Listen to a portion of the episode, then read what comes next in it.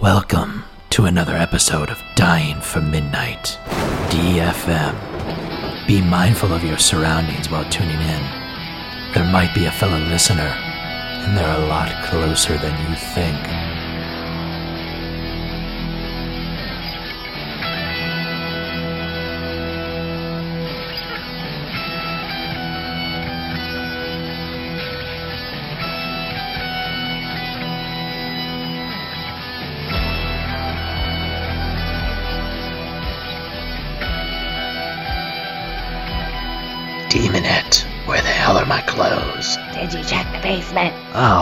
That's actually a good idea.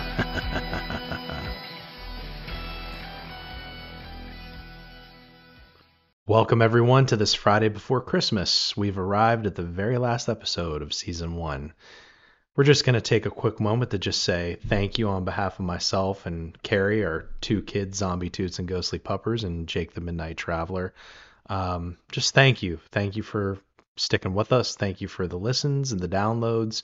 Um, we're just going to end this season the way we began it by saying we may not know everybody that's listening in, but we love you. We appreciate your support.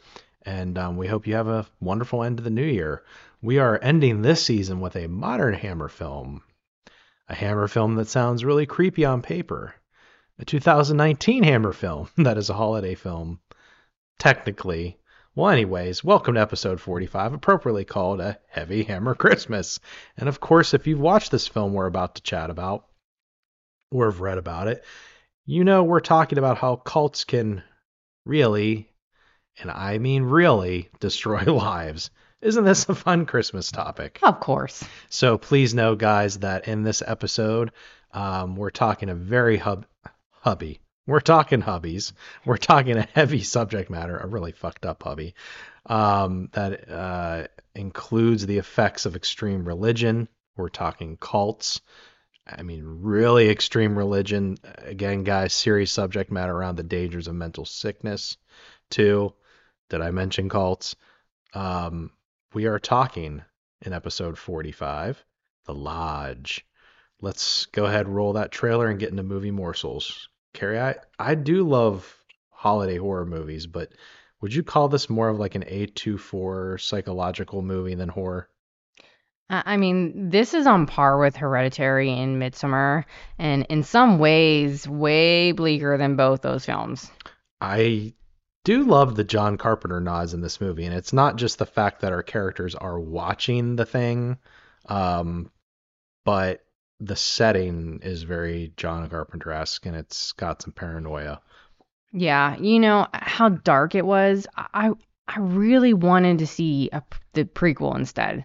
You know, where our main female lead as a little girl in the cult. It may not have been as upsetting as this subject matter was. Uh oh, folks, the the stewardess is back.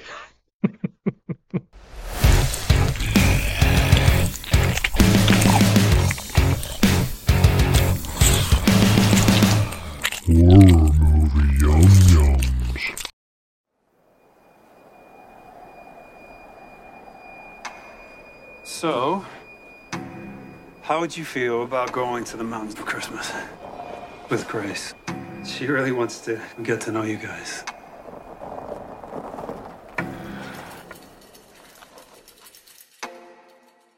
That's our mom's hat. Oh, I'm sorry. I... You okay? I don't want to leave you here with the kids if you're not feeling up to it. Uh, I'm feeling fine. It was my idea, and it's a couple days. I can do a couple days. Okay, guys, I'm off. Have fun. What is that? It's Christ. Everyone committed suicide except for her. Repent, and you will find salvation. Guys! Things are very uncomfortable between us, and we're stuck in a house together.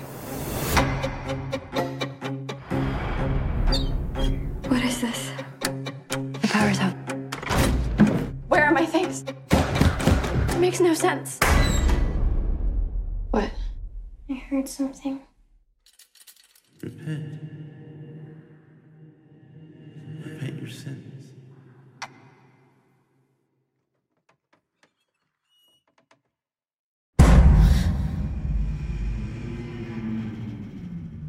Hello?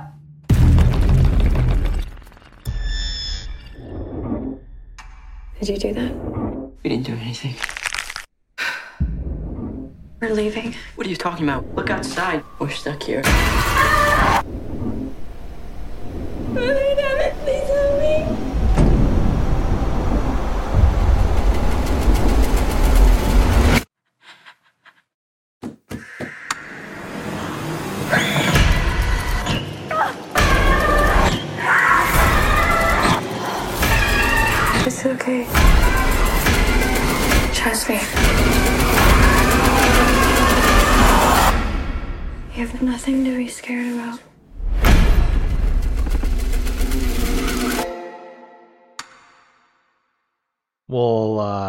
Anyways, guys, Carrie, what what did you think about that? I I've got some thoughts about that trailer compared to what we experienced in the lodge.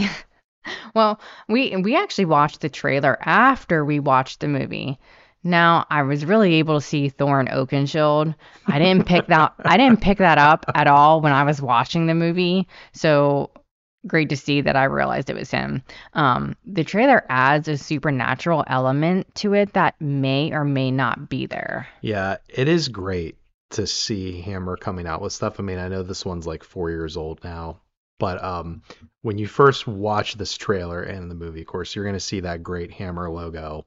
It, it's great seeing that one. Um, I feel like any movie that's going to be done by Hammer, it's at least going to have some kind of entertaining element to it. With the modern Hammer horror movies, guys, it's looking like we're, we're. How could you possibly expect it to be like a 70s Hammer movie? It's just not. Just pure modern technology is not going to allow it to have that same kind of pulpy feel to it. But um, you know, it, the trailer it doesn't lead anything on, which I do like, but it makes it come across as a completely different movie in Yeah. my mind. Um, it does show that prequel moment that we'll get into a little bit later after the spoilers. Um, that you wanted to see, and I'll I'll touch on that moment in the movie later. Um, the movie makes it seem like there's a cult out here.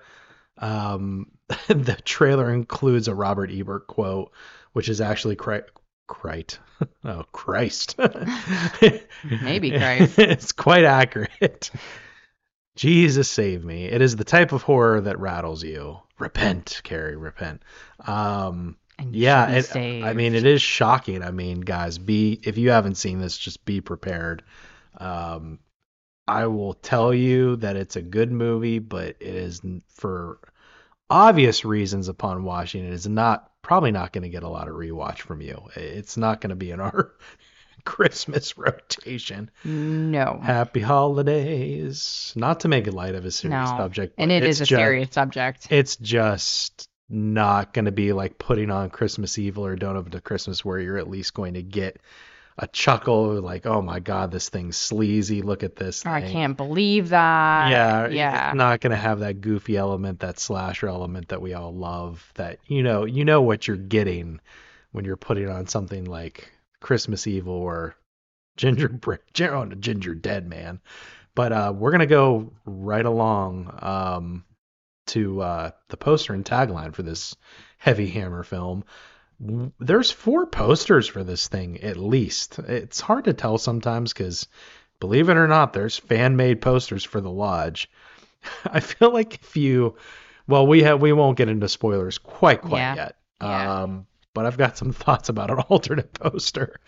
But uh, anyways, the the one that I love um, is before I watched this movie is the black one. You could Google image this, guys, where we got our main lead female character and the two kids looking out the window together. However, after viewing, I've changed my mind on the favorite poster, and it's got to be the one with our main character here, where she's got the the light of the cross shining on her face and the nosebleed. And obviously, the theming and that nosebleed itself are both important. Um, the nosebleed part you won't necessarily get until you watch the movie. So, Carrie, what about you? What's your favorite poster? So my favorite poster before I watched the movie, it, it was the original one you're talking about in the windows with the two kids and the the main lead. Um, but after watching it, I really like the one where she's out in the snow and she comes across this like outpost where nobody's there. Um, and it almost looks like she and it looks like a cross and she's Yeah. she's like almost on bended knee praying to it. I mean, Yeah. And we didn't talk alternate taglines a whole lot about this one, but mine would be grab your things, pack your bags, head out to the woods for a getaway, and leave your sanity behind. That's, That's a- my alternate. that's a good one. Yeah. what about Um, you? Can you survive the cold with nothing but a backpack? Yours is a very literal interpretation of this movie. Wait a minute. They she's got a blanket on her. It's not just a backpack. Right? It, it, well, Oh well no, she doesn't have a backpack because, you know. no, she does. But not later in the movie she doesn't. No. She's traversing the snow. Well anyways, guys, um where to stream this one? Wolf, thank you. He's in a very uh good holiday mood, a good holiday spirit here. Um he's telling me max subscription and it's slim pickings to stream it. Oh, and there okay, so Jake the Midnight Traveler informed the Male Wolf that you if you've got the uh, Vudu, you should be able to uh or excuse me, the Roku. Roku. My bad, Male Wolf. You should be able to stream this as well. Um Male physical media and ordering guide. Male Wolf, what do you got for us?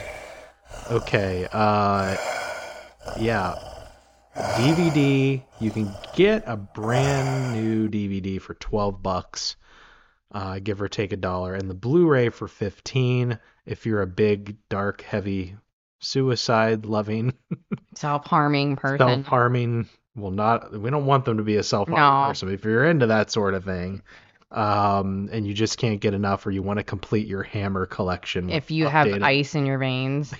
literally or figuratively. If you got ice in your veins, you got bigger problems in the lodge. uh, or you could get the brand new uh, Blu-ray. You can find a deal for 12 bucks if you look hard enough on eBay. But uh, guys, that brings us to the uh, spoiler warning. Carrie, take it away. Welcome to the DFM Spoilers Incline. If you haven't watched this week's film or aren't a spoiler hound, you may want to skip this ride. Where the hell is For everyone else, welcome aboard. Please take a seat. Reminder to passengers as we descend, we ask that you not feed the ghouls or hounds of hell. Enjoy the nightmarish landscape by moonlight as we descend 6,666 eons of brimstone. You now have arrived at your final destination. Spoilers ahead. You were warned.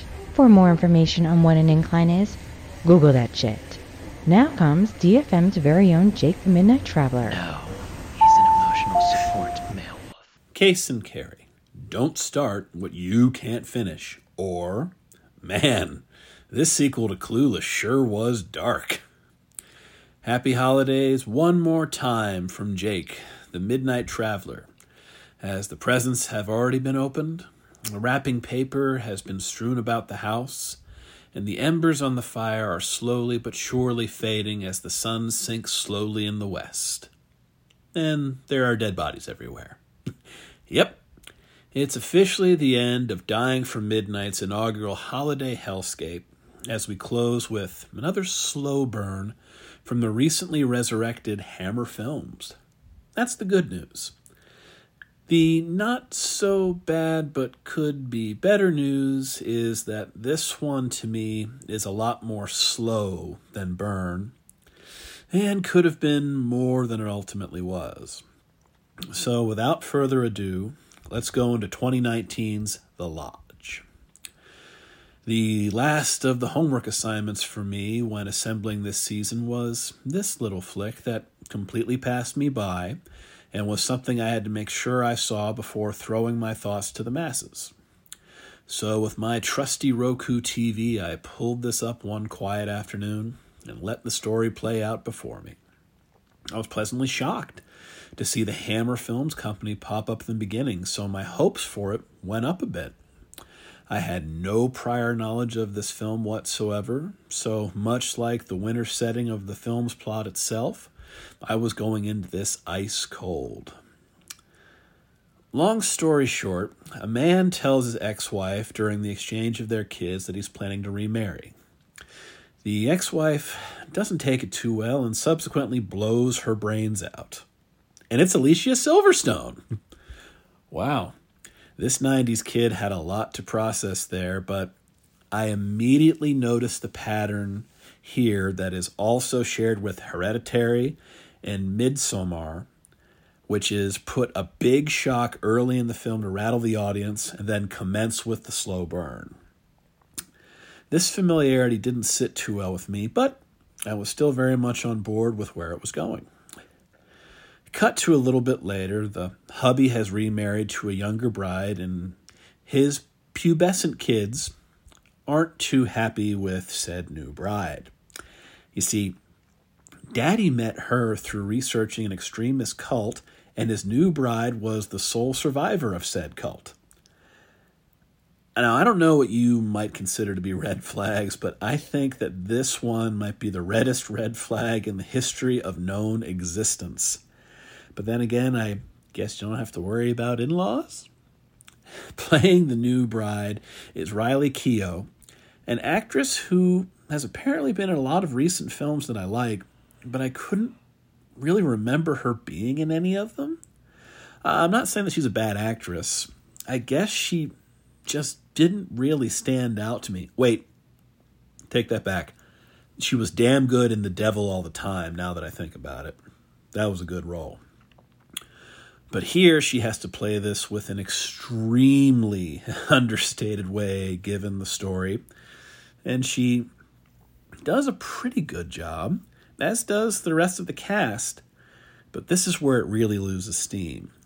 The newlyweds and the two kids abscond to a remote cabin in the mountains for the Christmas holiday, and when the father has to head back to civilization for a work request, the kids decide to mess with the new mom. The gist of it here is that the audience is wondering if what is happening is real or if it's a play from the kids.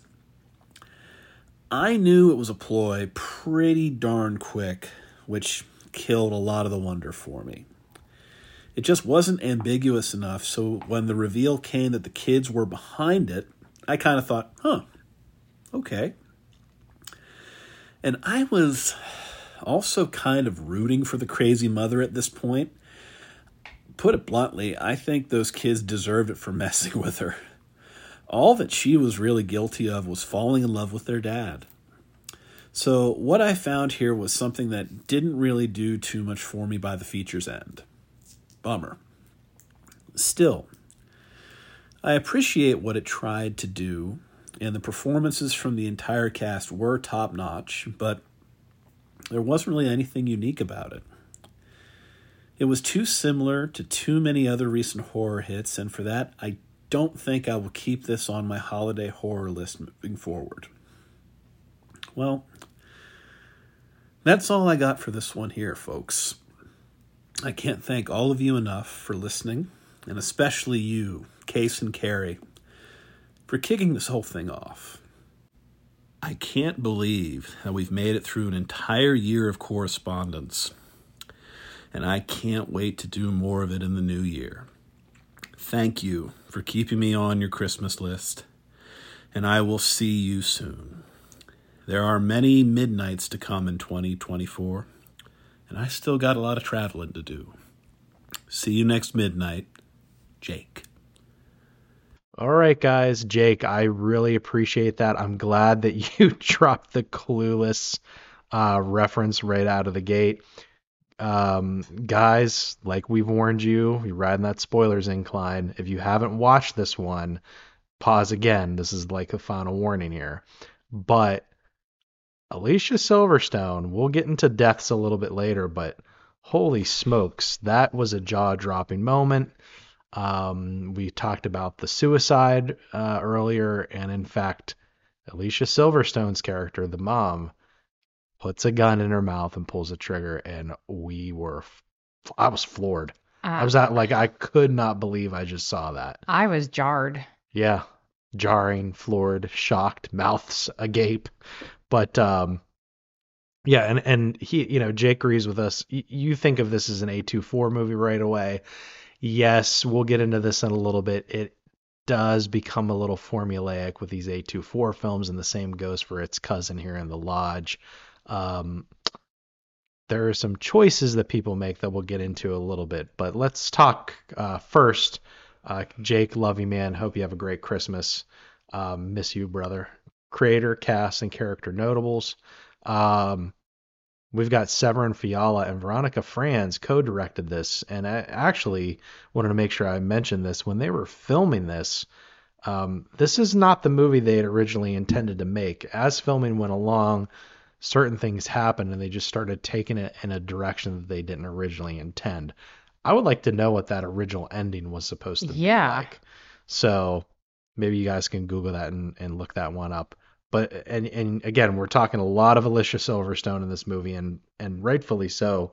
Um, for somebody who only lasts maybe not even past the 15 minute mark, um, it was all the deaths, and there are not that many. They're all impactful here, um, and hers is probably again the most jarring. Alicia Silverstone, her most recent horror was that Shudder original perpetrator about the teenage girls, the school, bad shit goes down around town. Carrie, you already dropped the Thorin Oakenshield reference for the dad for the Hobbit movies. We love Thorin Oakenshield and absolutely despise his dad character here. So he did a very good job being mind-numbingly stupid, selfish, questionable, insensitive, um, and the list goes on. Jaeden Martell, who plays Thorin Oakenshield's son, and the, the brother who's named Aiden was in that Knives Out movie, uh, in the It remake. And I didn't realize this until I was um, researching Jaeden Martell, but he's in an upcoming remake of The Lost Boys. Um, we've got Leia, uh, excuse me, Lia McHugh as Mia. You might have seen her in that Marvel's movie, The Internal, as Sprite. And of course, we've got our main character, Grace. Um, she had a role, Jake mentioned her, in uh, Mad Max Fury Road, Logan Lucky. She's been in some stuff that we've all liked. It Comes at Night is more straightforward horror, but it's got that darker, morose tone like The Lodge. You want to talk about another depressing movie? This woman loves depressing movies. She was in The Devil all the time, Oh, as she mentioned earlier. So. that that was depressing. Good, dep- but depressing. Exactly. Well, guys, hey, listen, we're keeping it lean and mean this episode, or at least I'm gonna try to learn from my lessons here. Um, so, anyways, it's intermission time, guys. You're gonna want to stick around, listen to the two trailers. Um, we'll kick off segment two, horror, etc., where we promise to pick up the positivity in the second half of today's Christmas episode. And uh, yeah, stick around. Uh, Carrie, I'm really interested to see what you uh, picked. Uh, I mean, I, this movie, I'm never going to see Alicia Silverstone in the same way again. Uh, the next time someone says um, to that person that you resent, oh, here's a family heirloom and it's a weapon, proceed to wait to take said weapon far away from them or simply run the hell out of there. I mean, even a necklace can be used as a garrote. Watch out for those heirlooms in a horror movie. Bad shit happens when heirlooms are used to represent death. All right, here we go. Hey, ladies. Hi. Hey. Oh, it's Katie. Woo-hoo-hoo. Katie, wait, wave hi to the camera, Katie. Hey, Christy, you want to say hi? Come on, give it, give, give us a wave here, Christy.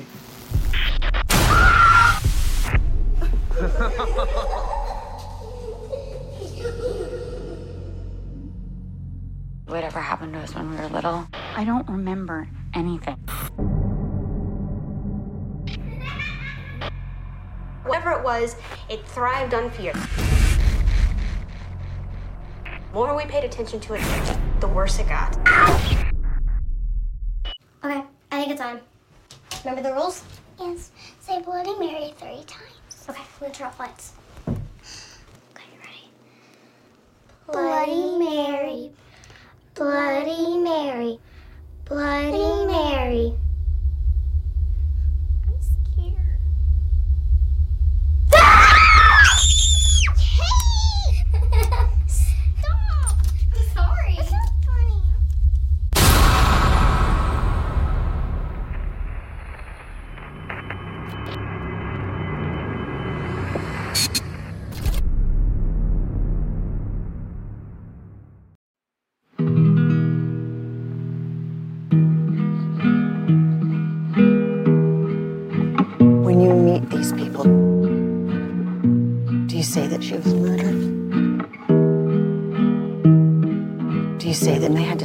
Blood test to see if her head matched the body.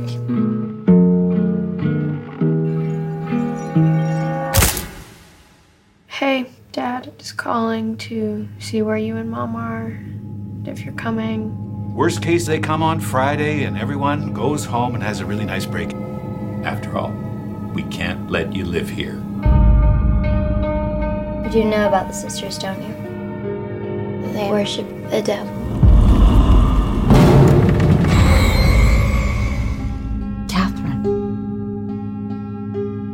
Is there something wrong? Why are you doing this? Do you believe in God, Joan? Ever tried to look for him? I look for him in the unlikely things that happen. Little coincidences.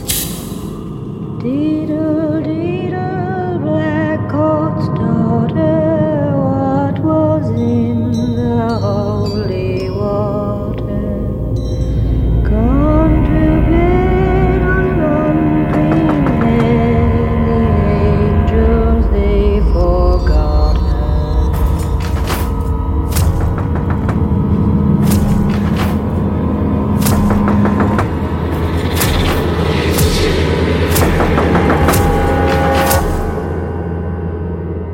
something funny. You smiled a little. Funny. No. Why? I mean, I just wish you could stay and see my performance. That's all.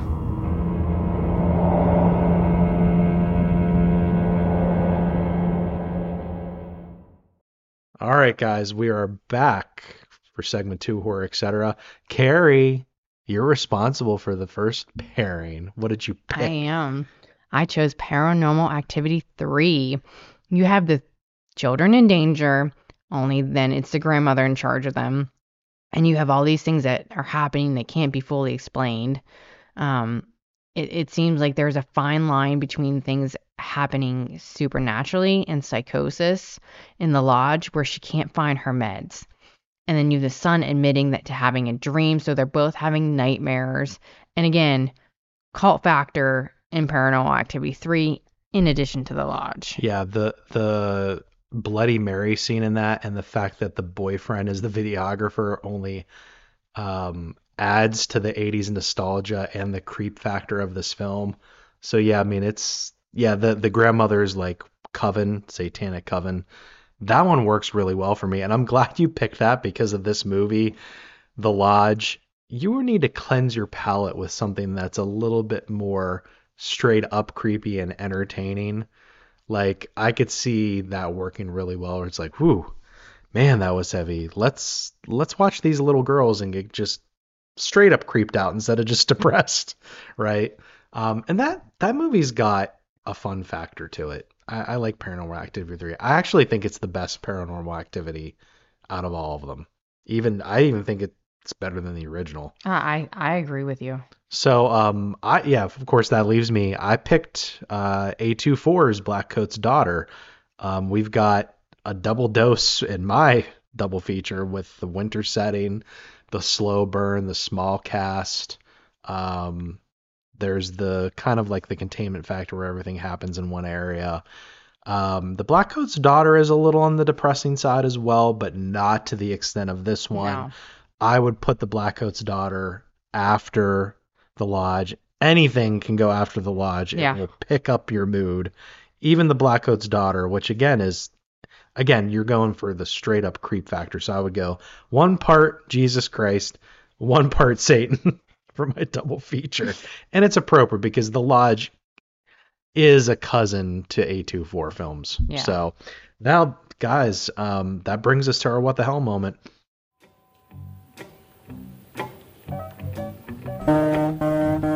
What the hell? What the hell? What the hell is that? Um, reminder, folks, we've been off the spoiler incline for a while. So, with that being said, um, as I said before, I'm going with Alicia Silverstone's death as the what the hell moment. She finds out that her uh, soon to be ex husband is not just divorcing, but he's quickly getting remarried. She's upset, and you thought, okay, she's going to come home and drink some wine. Nope, she sits down casually and puts a gun in her mouth and proceeds to pull the trigger. And our mouths were wide open. I was in disbelief. Uh, when I was researching this movie prior to watching, I thought, okay, she's a small character. She's going to be the normal part of the family. Carrie to your point about like the prequel thing. Um, you know, maybe she shows up at the end or comes to save them in the third act. If this was a more straightforward surviving a cult movie, um, I never would have thought that she wouldn't have made it past the fir- first 15 minutes of the movie, or if she didn't, I didn't think it was going to be a suicide. I thought, oh, the cult's still out there and they're going to get all parts of this family. That that that was jarring. Yeah. I, I mean, I mean, there were so many what the hell moments in this film, but the one I'm going with is when the doll went into the fishing hole and the daughter went to save the doll. The girlfriend tells her to stop, goes to retrieve it, falls in, and then the father saves the girlfriend. But the kid is so concerned that she grabs the doll and doesn't care. I questioned at that moment if Alicia Silverstone's character attached her essence to the doll. The ice didn't just crack slowly, it was as if there was a ton of pressure put on that ice in that moment. There are some honorable mention what the hell moments. I mean, there's a ton to pick from specifically around asshole dad's choices. Like, oh, you know, you ditched a great life for someone in a cult. Now we don't know anything about Alicia's character, but I've got to imagine it couldn't have been that bad. Like, what? Maybe she's a workaholic. Or maybe Um, was falling out of love with her. Yeah, but like the one that takes the cake for both of us, I think, um, is showing her the family heirloom, the revolver. hey, Dad, bet you wouldn't give that to her if you knew she was hiding pills behind her back, or you know that um, she was from a crazed cult. But oh wait, no, you did know she was from a crazed cult, and you left her alone with your children the first time that they're willing to meet her. Was your first mistake. It was the biggest mistake. It was a deadly mistake anyways, yeah, guys, this this guy, he's not getting Thorin Oakenshield isn't getting the world's greatest dad coffee mugs. Okay.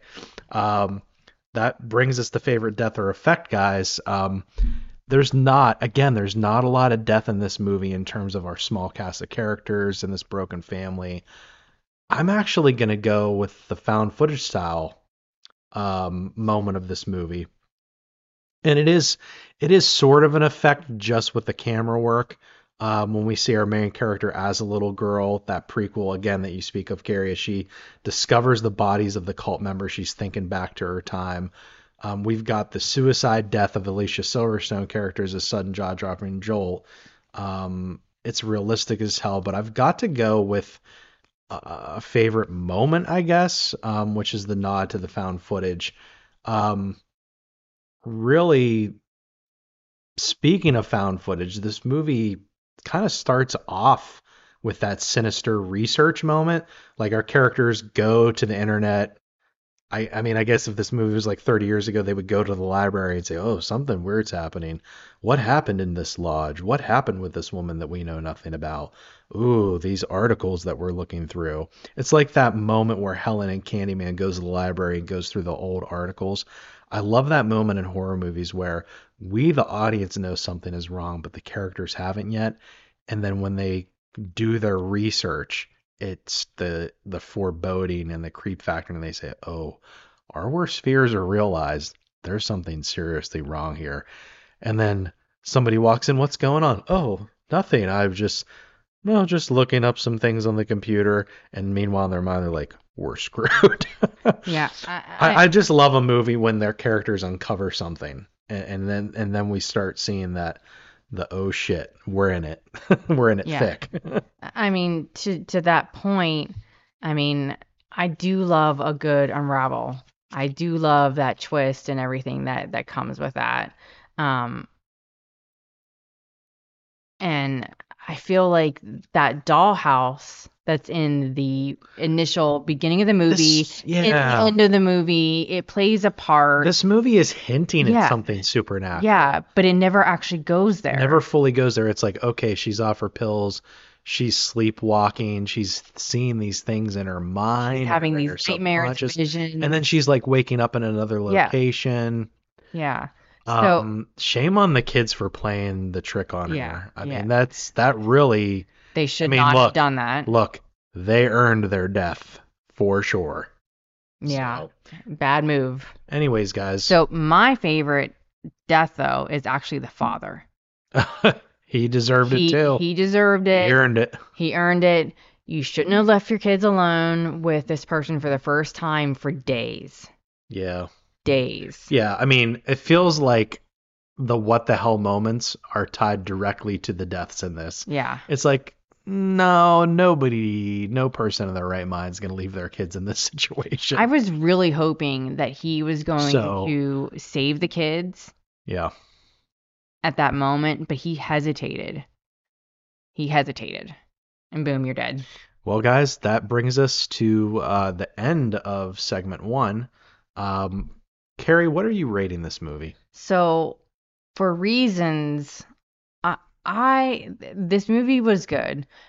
The acting was good. The setting was good. The first half of the movie was much much better. I wanted to see a little more of Alicia Silverstone's character. I mean, we got to see a snippet of the video gift that they were going to give to the father, but I still wanted to see a little bit more, even if it was her as a ghost or her as some kind of supernatural. I- wanted to see more Yeah. of that. Um, I was a little disappointed. I I went into this movie.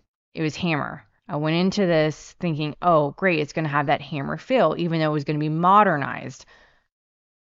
Well, for me, it's a three out of five. Okay. Yeah. Um, I feel like that's appropriate. I, I think because of the setting and the performances, I probably liked it just a shade more than you did. I'm giving it a three and a half out of five.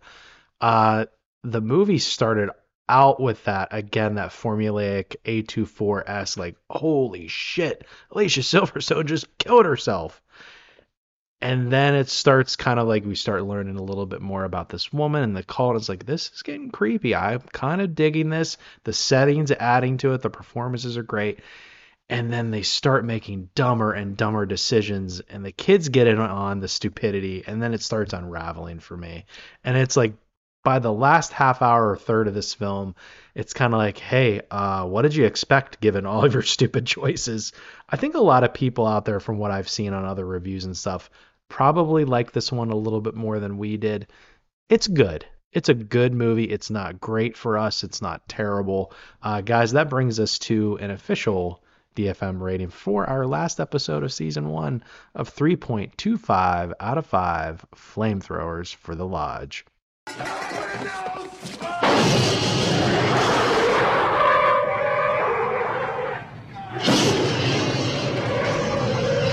Does this movie Carrie land on your top five kind of cabin in the woods or lodge or cottage or friend's place? I'm not accepting tent as living quarters unless it's like an honorable mention. So, all that being said, is this in a top five list for you? No, not at all. Not at all. So, what is your top five? So my number five is The Night House. That was a really well done movie. I feel like you're cheating because there's kind of two locate. If you haven't watched that, folks, there's like two locations in that, and that's a really important note yeah, to make. it is. That that was that was a really good. You want to talk about psychological and effects? And losing your mind. Yeah. Yeah. Yeah. That's a good one. Is is the Night House A24? I can't remember. I can't remember, I don't think it is. but it was really well done. I would call it elevated horror. Because, you know, I only watch elevated horror. I only Yeah. hate gatekeeping. I don't like no, gatekeeping. no. Anyways, go ahead. What's So number four? number four, Misery. yeah. Misery. I love that movie.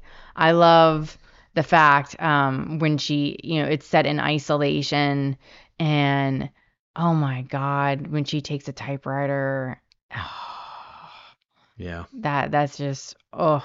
What about number three? So my number 3 and this is a really really fun movie. You and I actually ended up with the same pick here for number three. Cabin in the Woods, and I love that Sigourney Weaver has a small part in his. I love that Chris Hemsworth is in this. I I love the fun characters, the twists of the characters that they're not playing themselves. What about number two? So my favorite Friday the 13th, part two. Wait a second. That's number two, you mean? Yeah, but part two is my favorite of the Friday the 13th. Oh, I see. Okay. Yeah. Okay. That's a good one. That one has multiple cabins. Yep. Um, and Hillbilly. Yeah, that's my favorite Friday. Too. Yeah. What about number one? Um, so number one, it, it shouldn't be a surprise if you've listened to some of our earlier episodes. Um, you'll know my favorite franchise, Evil Dead. So The original. the original. 80, Yeah. 1980. Okay. Um, do you have any honorable mentions? I do. So I'm gonna honorable mention the Evil Dead Rise. Is honorable mention a verb now, Carrie?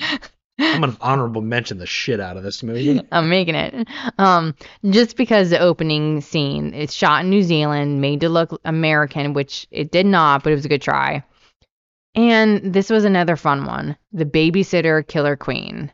I enjoyed the first Babysitter movie Bill. more, but they, this was a fun one. Sames. Um, no, I mean it doesn't. Look, The Lodge is a good movie. It might be the only movie this season where I say it's good. Like we have some ones where I say it's very good.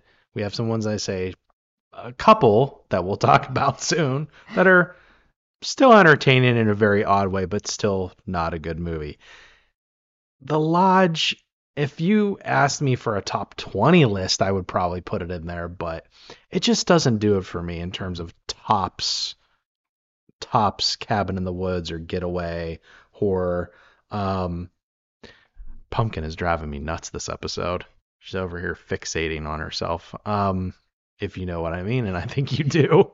but um no, I I'm, I'll tell you what. I'm going with the Liv Tyler getaway, and they get they just get engaged in this movie, don't they too? Which It's a surprise at the end. He's planning on proposing to her, and in the very last scene, okay, the I didn't killers you were bring it out. such a strong reaction to that. okay, Carrie. Well, sorry, I'm not like the resident, the strangers expert here. Apparently, you are. Holy shit. I you would have thought I stole her lunch money the way I just like, oops, sorry, I didn't get the exact details of the strangers correctly. Well, listen, you should be Pivotal proud. scene. Pivotal. Pivotal. I think Liv Taylor. I was about to say Elizabeth Taylor. I swear to. That, there's a horror Oh. movie. Okay. Um, I'm not gonna go there. Number four. Number four is Cabin Fever with a friend from Boy Meets World. And you guys know what really gross and unexpected scene that I'm uh, thinking about right now. Uh, if you know what I mean, and I think you do. Number three, I Carrie you and I shared this again. The Cabin in the Woods, lots of famous faces. I know you love I, I Sigourney do. Weaver's moments in that movie. Number two, I actually went with an Evil Dead, but my favorite Evil Dead is Evil Dead 2 Dead by Dawn. Dead by Dawn, Dead by Dawn. And just the Linda Deadite chainsaw like dancing scene alone. Um, I just love that one. Is that your favorite, Linda? I love each of the three Lindas for different reasons. One because of a necklace. The other one, what is it? Jodie Foster, or not Jodie Foster? Uh, what is- what is her name? The short-haired pixied one from. uh Come on, what's that other one? There's a third Linda I can't think of. Anyways, Yeah. Carrie, you're the Evil Dead expert, and you can't. even I, I think can't remember off the top. I listen. It's, it's disappointed. late. Oh, listen, she sits here and chastises me She for the in single- strangers trivia. She was in single white female. Yeah, I know who you're talking about. Um, but I- yeah, I can see the face. my number one, of- Zombie Toots took the xylophone, so I can't get on you and hit that xylophone right now. So number one is Friday the Thirteenth Part Two. That's my favorite Cabin in the Woods horror movie.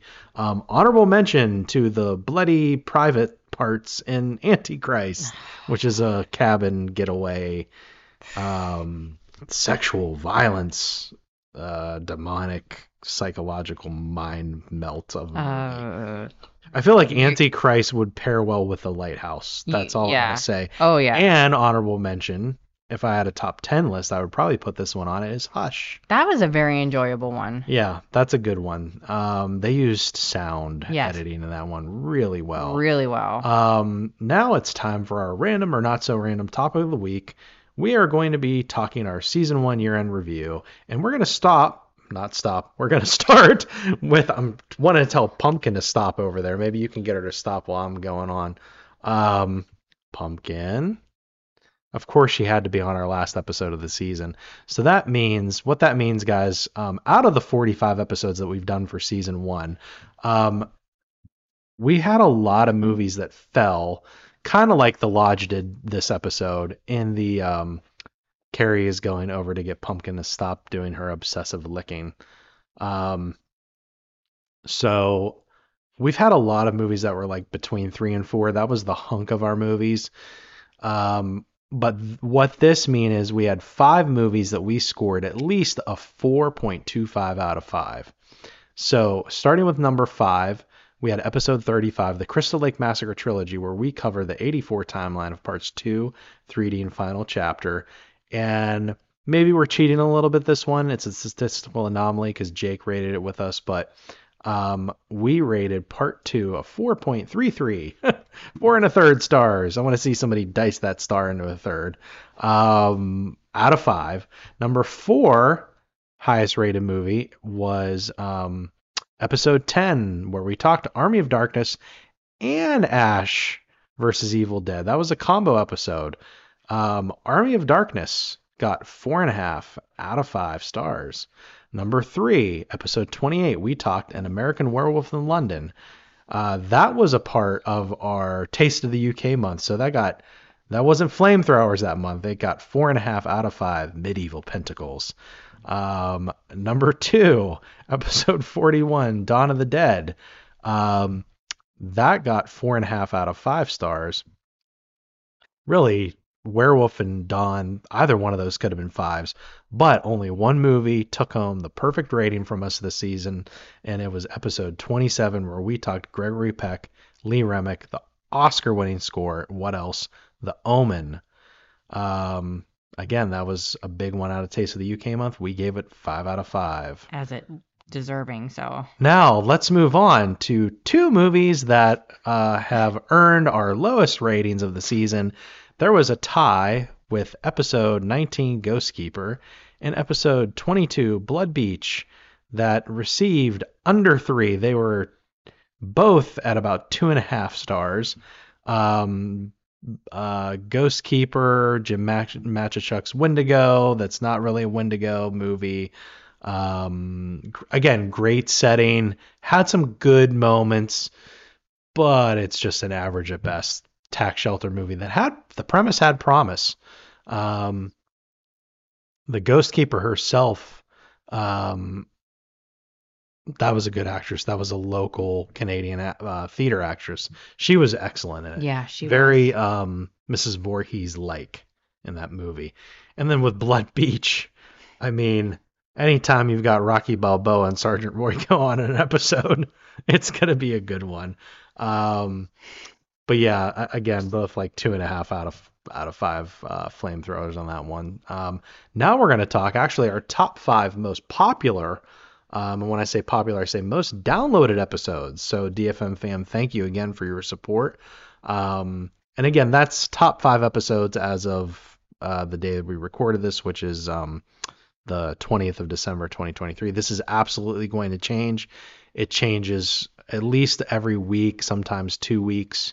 But uh, our number five most downloaded episode was our very first episode where we talked about the thing. And I'm really sorry. We're both sorry about the echo in that episode. We had like zero equipment, no sound paneling, didn't have a good recording space. And I, I know from time to time we're still dealing with sound issues, but for the most part, we were able to, to get rid of it. Um, episode uh, 35 came in at our number four most downloaded episode, the Crystal Lake Massacre trilogy I referenced earlier. That one exploded out of the gate. Um, it helped that Jake was on with us for over two and a half hours, so I'm not surprised that was one of our more popular ones. Thank you for listening to that episode. That was a deep, and I mean deep dive on all the characters.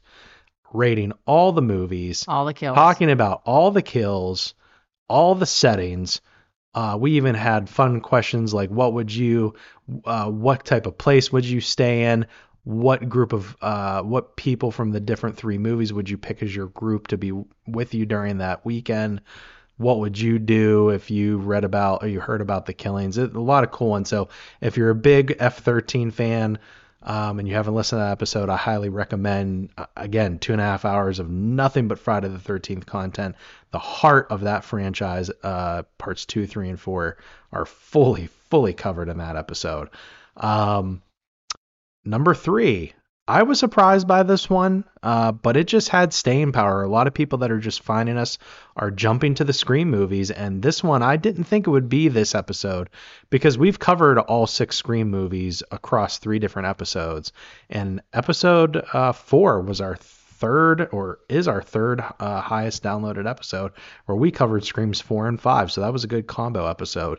Uh, number two, speaking of Friday the 13th, in episode 34. Uh, we talked the original Friday the 13th. That's our second highest downloaded episode. So this is going to prove, at least with our pod, that franchises are popular. Um, number one, our number one, our most downloaded episode is episode 10, uh, where we talk, tark, we talk Army of Darkness. And Case eventually, later on in the season, learns how to speak. Not really, because here we are. And Ash versus Evil Dead. Um, Two thirds of us, Jake and Carrie, huge Army of Darkness fans, so no surprise. That's one of our highest rated episodes.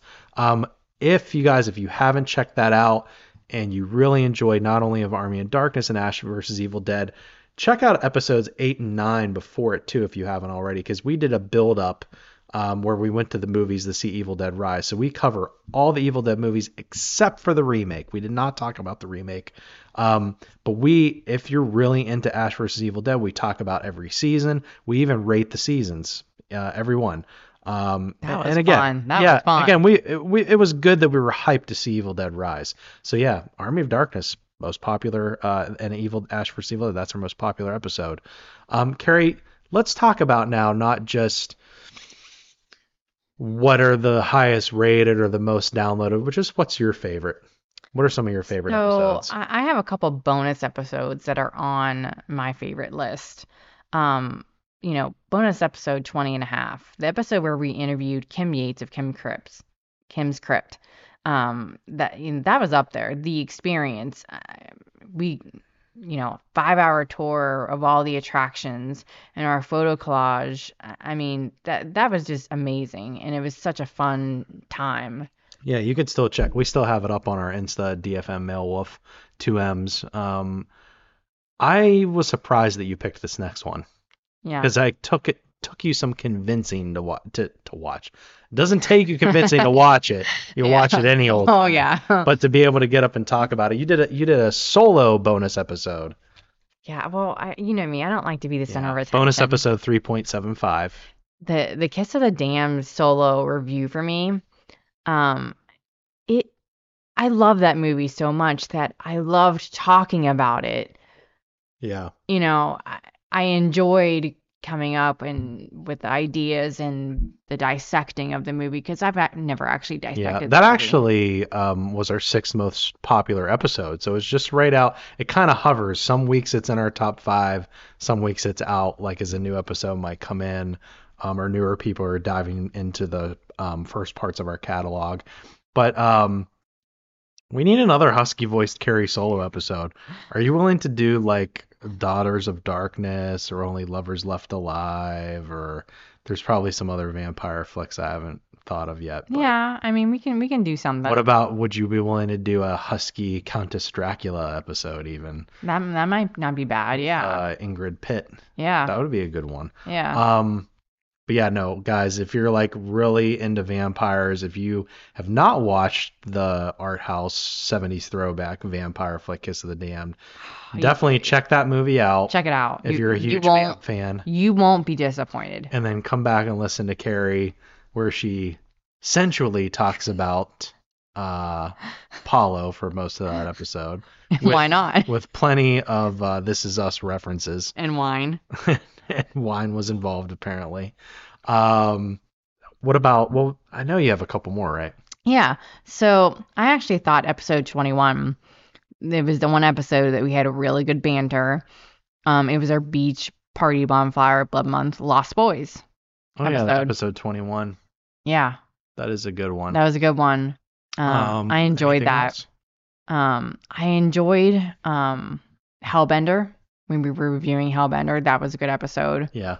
Um, but the one that surprised me the most, Mm-hmm. the most, and sorry, episode 14, we had a lot of fun reviewing the Living Dead at Manchester Morgue episode. Yeah. So and I think it shows. That's actually a good segue um, for me. That was a movie that uh, our friend and head content contributor Jake the Midnight Traveler had uh, highly recommended to us never saw it. I was like, oh, UK zombie movie.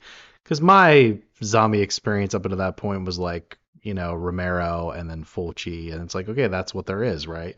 Um, but that one hit us like a thunderbolt. If you're a fan looking to expand beyond Romero or Fulci like I was, and you haven't seen The Living Dead of the Manchester Morgue or otherwise known as Let Sleeping Corpses Lie or otherwise known as Windows, which is odd, um, please definitely check that movie out.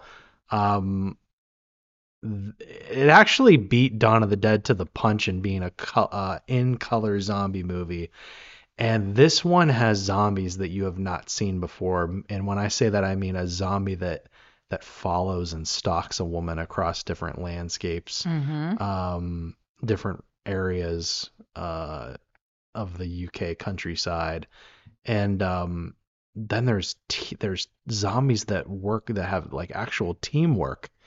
I don't want to give anything away, but um, and then of course there's like some 70s quirk in this movie. And then how it happens. Yeah, um, and the kill, some of the kills are gnarly. They're they brutal. are pretty brutal kills. I would argue some of them even more brutal than the ones you find in Dawn of the Dead. There's a nurse one that makes me wince every time I see it. And um, being from Western PA and Pittsburgh area, you know, um, you know, especially with like Return of the Living Dead, Dawn of the Dead, Night of the Living Dead, you're used to um, Romero or Nicotero or Savini um, naming the zombies or giving a nickname. And uh, talked with some people that live near the area where they filmed uh, the UK in the UK, um, Manchester Morgue, and they did not give the zombies nicknames. But so we decided to take upon us uh, on this episode of naming the zombies. Now here's something else what I really love. I mentioned the Ghost Keeper and I mentioned the Blood Beach. Um, those were fun. Again, anything with John Saxon, we're gonna have more John Saxon in season two where we talk Nightmare Beach. Umberto Lenzi for at least directed half that movie. Well, anyways, um, I guess I've learned to rein it in a bit with my digressions, but I absolutely Carrie's looking at me like, no, you haven't. Um, I absolutely adore episode 24 where we talked with Jake about his favorite werewolf film, The Howling. Um, and then in that same episode, dear listener, if you haven't listened to that one, you get to hear us talk about The Howling 2, um, or what I like to call Orgies Behind the Iron Curtain. That was a two hour plus episode too, or second longest episode, I believe. Episode 35, of course, as I said, is our longest episode, the Crystal Lake Massacre trilogy, 2, 3D, and final chapter. Two and a half hours long. That was a lot of fun. I, whew, I had a lot of fun putting that guy together, but man, that was a lot. episode 37, uh, I was glad we got to take, take, talk Jake's favorite zombie film, The Return of the Living Dead, and that AI that we used for the You Need a Medical Training spot. Yeah. That was, that was pretty funny. Um, now let's talk, guys. We have our um, aliases that we use, which is I'm obviously Creature and Carrie's Demonette. We have our openings where our little characters kind of give hints or nods to parts of the movie um, or make little quips about the movie. So, Carrie, what's your favorite creature and or um, Demonette moment? So my my favorite comes from Beach Party Bonfires Blood Month. It is the Lost Boys episode. Okay. Um, you know, you have the waves crashing, creature drinking wine, aka blood, and then the rock surfer movie, you know, the music. Yeah. Rock surfer movie. What? the music. Yeah. We're getting a little tired, folks. It's been a long week. Um, I, I'm actually gonna go. I, this one's my favorite, and I think we put we put a lot of thought into those openings. So, sometimes we have more time than others to think up things, but I'm going with episode 16 where we talked the descent. We have Demonette in a cave, and you're looking for creature.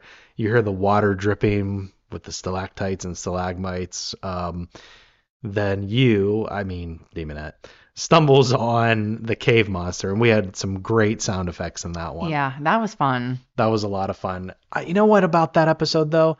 We had such fond memories of the descent, and then we were watching. We're like, it's not as good as we remember. It's not. That was one of the love bigger that. surprises Yeah. of the season. I loved that Um, movie when we first watched it. I when I went back on our episode guide to look at how we rated movies, I actually was surprised that something like Death Ship got a three from us.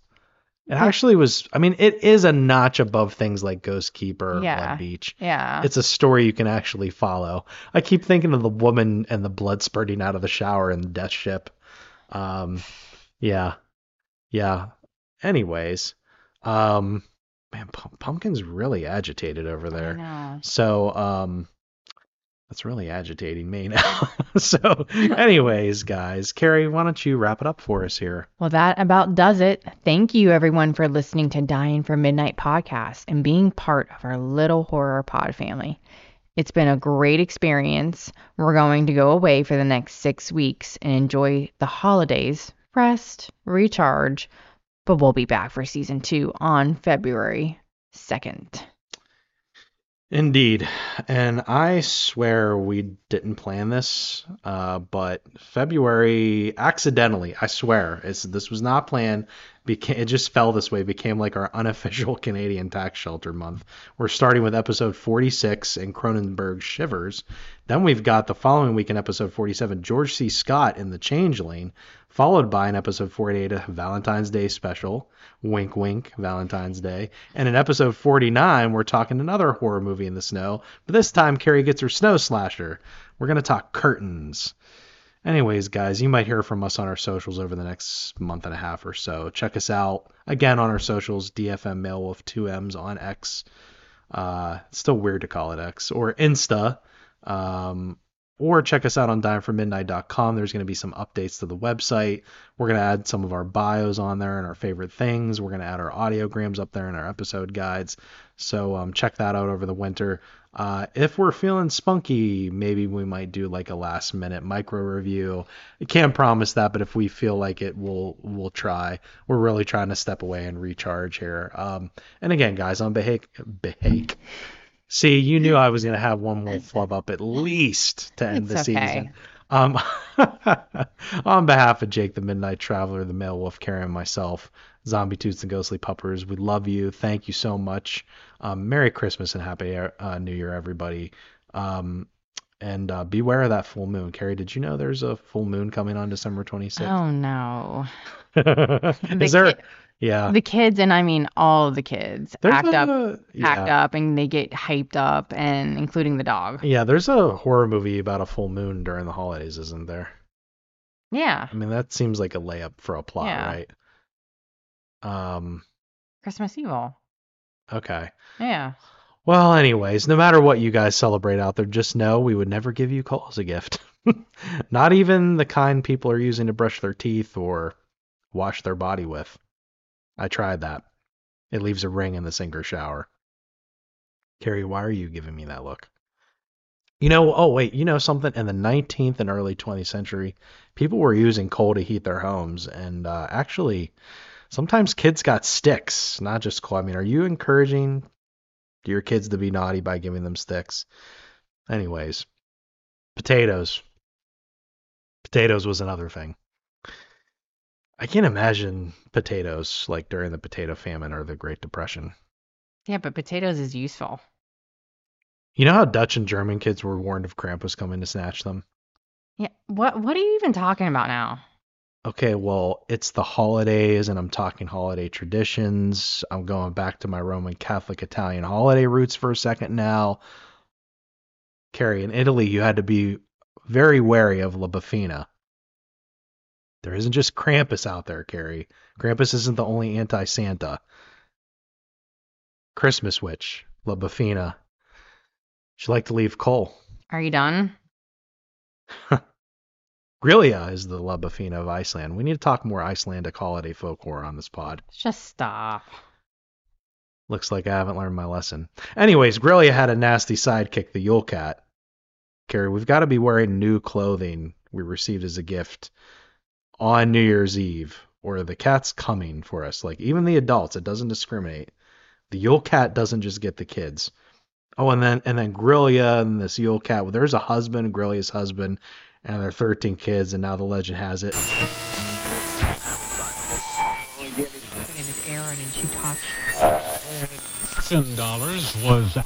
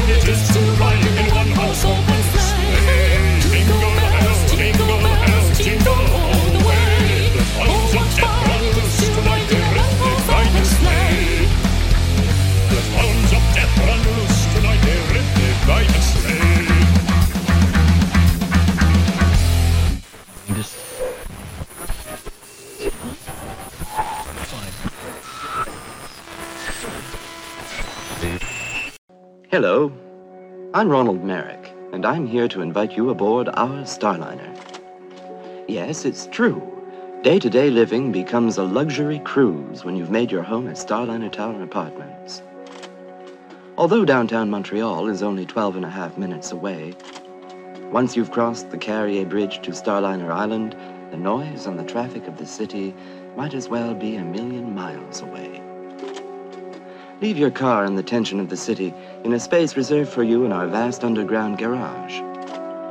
If friends have followed you home, there's convenient parking for them on ground level. Invite them up to share the breathtaking view from your balcony or picture window. Gracious hospitality is easy in any Starliner apartment.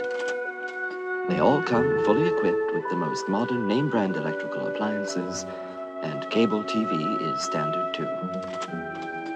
Relax by the side of our heated Olympic sized swimming pool and watch the St. Lawrence River flow by on its way to the sea. Exercise the fun way on our nine hole golf course designed by international golf pros. Or if tennis is your game, you won't have to wait for playing time on our multiple courts, day or night. Explore our island paradise, secure in the knowledge that it belongs to you and your fellow passengers alone. Cruise the seasons, the sun, and the stars without ever leaving the great ship Starliner. It's all here.